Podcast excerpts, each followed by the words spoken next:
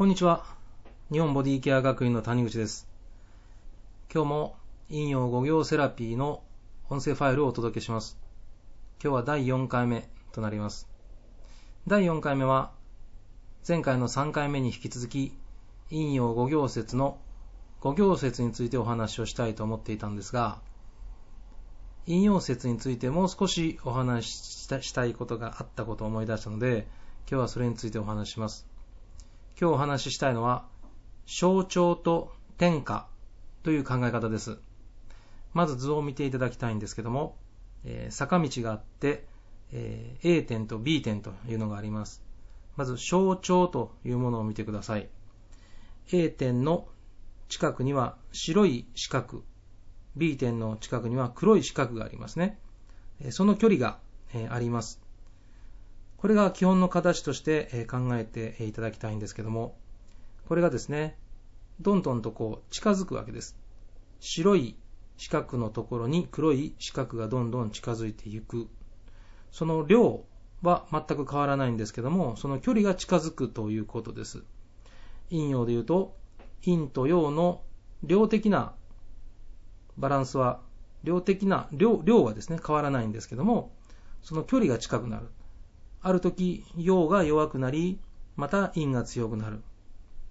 反対にこれはまた、陰が強くなり、また陽が弱くなるということもあるということです。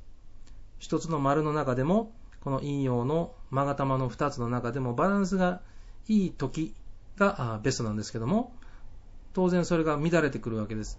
陰の方が強くなったり、また陽の方が強くなったりするということもあるということですね。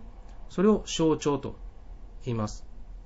次は天下という考え方です。天下は、その図を見てください。白い四角と黒い四角がコロッと変わってますね。方位置が変わっているわけです。だから、全く違うものに変化するということがあります。それを天下と言います。陰が陽にコロリと変わるわけですね。例えばそれは太陽が昇ってきて、夜明けから朝焼けになって、また昼ですね、太陽が沈んで夜になると。その昼から夜に夜から昼になると、朝になるという、このように全く違うものに変わることを天下というということです。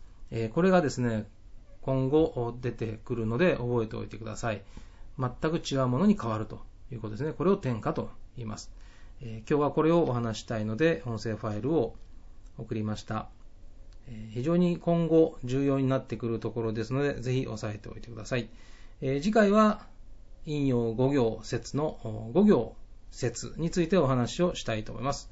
今日はここまでです。ありがとうございました。